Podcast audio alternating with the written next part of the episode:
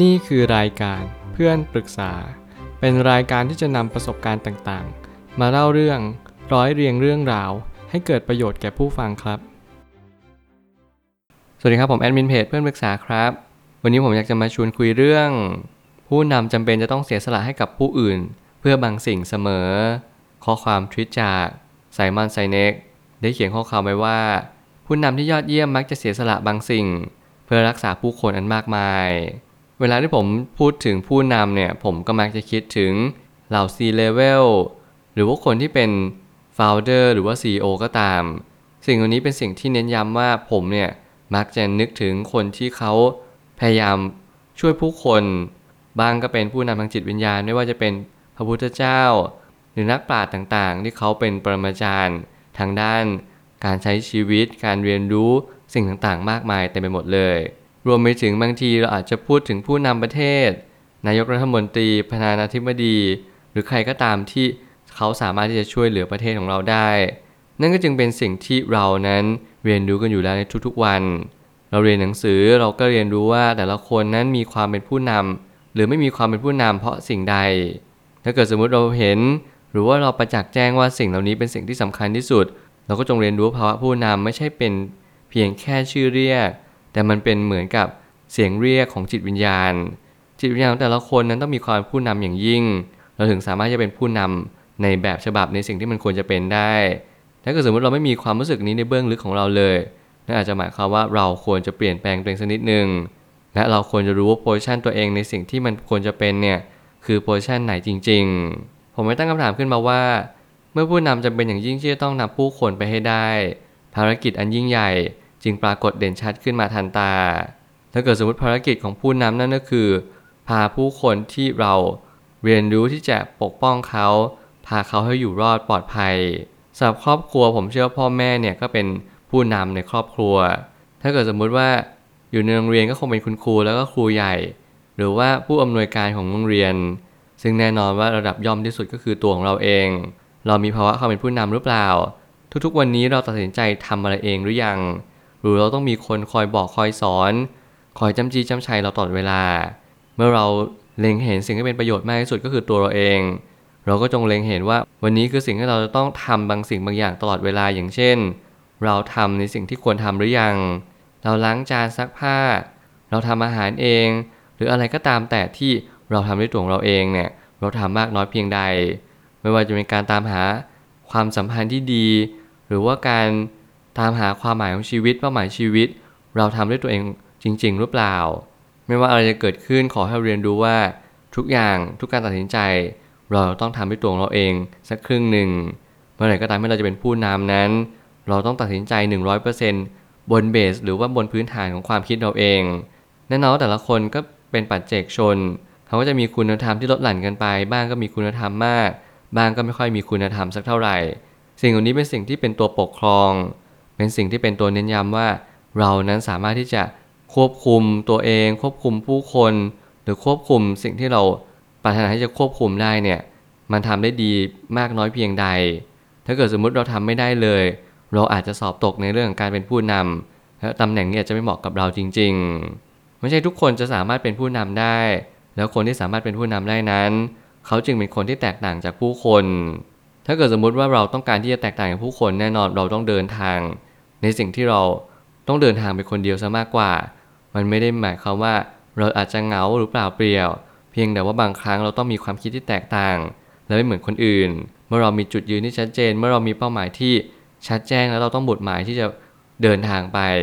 นั่นแหละจึงเป็นเพราะผู้นำที่อยู่ในความคิดของเราในทุกๆวัน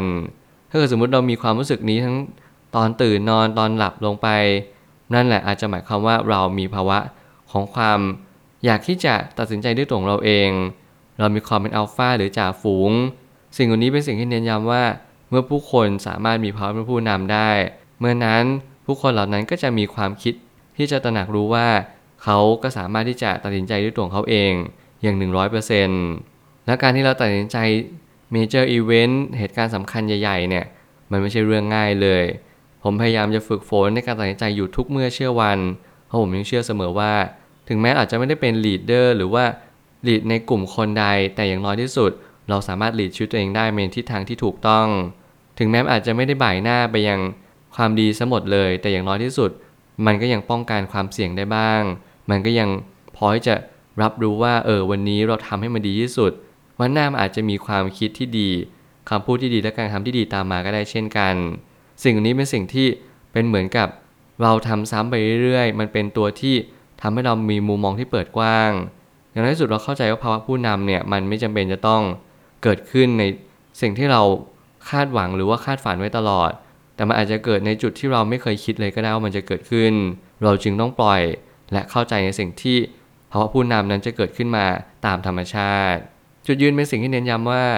อะไรเป็นสิ่งที่เราต้องการในชีวิตกันแน่ เราจะไม่สามารถเป็นผู้นำได้ถ้าไม่มีจุดยืนที่ชัดเจนพอ เมื่อเรามีจุดยืนที่ชัดเจน เมื่อนั้นเราก็จะมีความคิดที่หนักแน่นและมั่นคง มีหลายครั้งหลายคราว ที่ผมพยายามสังเกตตัวเองว่าเออ ในการที่เรามีความคิดแบบนี้เนี่ย มันหมายความว่าอะไร มันเหมือนประมาณว่า เราใช้ชีวิตไปเรื่อยๆ แน่นอนมันก็จะมีคนตั้งคำถามกับเรา ตั้งแง่กับเรา มักจะมาโยนหินถามทางว่า เออสิ่งที่เราทำในทุกวันนี้เนี่ย มันเป็นไปเพื่อสิ่งที่ดีจริงๆหรือเปล่า เมื่อคำถามมากมายที่มันถาโถมเองที่ตัวผม ผมก็มักจะตอบคำถามอย่างง่าย ๆ ว่า แล้วสิ่งที่เราทำเนี่ยเราเชื่อมั่นมันมากน้อยเพียงใด ถ้าเราตอบว่าเราเชื่อมั่นมันมาก เราศรัทธามันอย่างยิ่ง เราก็แค่เชื่อในสิ่งที่เราเดิน เท่านั้นเอง มีผู้คนมากมายที่เวลาเราถามถึงชีวิตเขากลับทำหน้างงงวยหรือว่าสับสน เขาไม่เคยรู้ชัดว่าสิ่งที่เขากำลังเดิน สิ่งที่เขาตัดสินใจมันเป็นไปเพื่ออะไร ถ้าเกิดสมมติมองย้อนกลับมาที่ตัวเองกันทุกๆ คน ผมก็แค่มีความคิดว่า เราทุกคนมีความเชื่อมั่นที่ลดหลั่นกันไป บางคนก็มีมากบ้าง บางคนก็มีน้อยบ้าง สิ่งเหล่านี้เป็นสิ่งที่เราไม่สามารถที่ไปกำหนดกะเกณฑ์อะไรได้เพียงแต่เราแค่เน้นย้ำตัวเองว่า ถ้าเราจะเป็นผู้นำเราต้องรู้ชัดว่าเรากำลังเดินไปทางไหน เราห้ามลังเลเด็ดขาด ยิ่งมีคนถามเราก็ยิ่งต้องรักษาจุดยืนแล้วก็ต้องตั้งคำถามว่า เออเรามีความคิดที่ชัดแจ้งจริงไหมหรือเรามีความคิดที่สับสนตลอดเวลา ขอแค่เลือกหนทางก่อน แล้วเราค่อยๆกล่าวพอเราค่อยๆกล่าวเสร็จความรู้สึกต่างๆ ที่มันปรากฏขึ้น นั่นแหละคือตัวชี้นำและชี้วัดว่า เรากำลังเดินทางไปยังทางไหน แล้วทางนี้ปลายทางเป็นเช่นไร เรารู้ก่อนคนอื่นเขาอย่างแน่นอนเป้าหมายในชีวิตรวมไปถึงความหมายในชีวิต ก็ย่อมเป็นสิ่งที่เน้นย้ำว่า เราจะสามารถบุดหมายไปยังอนาคตได้ ถ้าเกิดสมมติอนาคตเป็นสิ่งที่พิจิตรหรือทำนายได้ นั่นก็จึงหมายความว่า ทุกอย่างมันมีเงื่อนงำเสมอ ทุกอย่างมันมีเหตุมีมูล ไม่ใช่อยู่ดีเกิดขึ้นลอยๆ กฎแห่งกรรมวิบากกรรม สิ่งที่มันเป็นพลังงานและสสารที่ไหล วนเวียนอยู่ในรอบตัวของเรา หรือว่าจักรวาลบนกาแล็กซีนี้ สิ่งต่างๆ นี้มันก็หมายความว่าเรากำลังอยู่บน พื้นฐานของความเป็นจริง ความจริงคืออะไรเราต้องแยกแยะ แตกย่อยออกมาให้ละเอียดถี่ถ้วนมากที่สุด ใช้โยนิโสมนสิการคือพิจารณาอย่างแยบคาย แตกย่อยประเด็นออกมาแล้วเราค่อยหาสาเหตุว่า สิ่งที่เราจะเป็นไป หรือสิ่งที่เราเป็นวันนี้มันสอดคล้องกันมากน้อยเพียงใด เราต้องการสิ่งใดในชีวิตเรารู้ชัดแล้วหรือยัง ถ้าเราไม่รู้เราลองตามหาแล้วถ้าเกิดสมมติเราลองตามหาแล้ว ใช้เวลาไปครึ่งค่อนชีวิต เรากลับไม่พบเจอ เราก็ต้องกลับมาตั้งคำถามใหม่ว่า สิ่งที่เราทำเนี่ยมันผิดหรือถูกอย่างไร ลองมารีวิวชีวิต ลองถามไถ่ผู้รู้ ลองถามไถ่สิ่งที่มันควรจะถามไถ่ ลองตั้งคำถามให้ถูกทางดีหรือเปล่า ฝึกที่จะกล่าวคำถาม เพราะว่าคำถามนั้นสำคัญกว่าคำตอบ ถ้าคำถามถูกผมก็ยังมีความเชื่อลึกๆว่าคำตอบมันก็มักจะถูกตาม ถึงแม้ว่ามันอาจจะต้องใช้เวลายาวนาน แต่อย่างน้อยที่สุด เราตั้งคำถามถูกคำตอบก็จะมาในวันที่คำถามนั้นถูกต้องเสมอ สุดท้ายนี้ แง่มุมของผู้นำนั้นเป็นเพียงแค่แง่มุมหนึ่งเท่านั้น เรายังจำเป็นจะต้องมีมุมมองที่เปิดกว้าง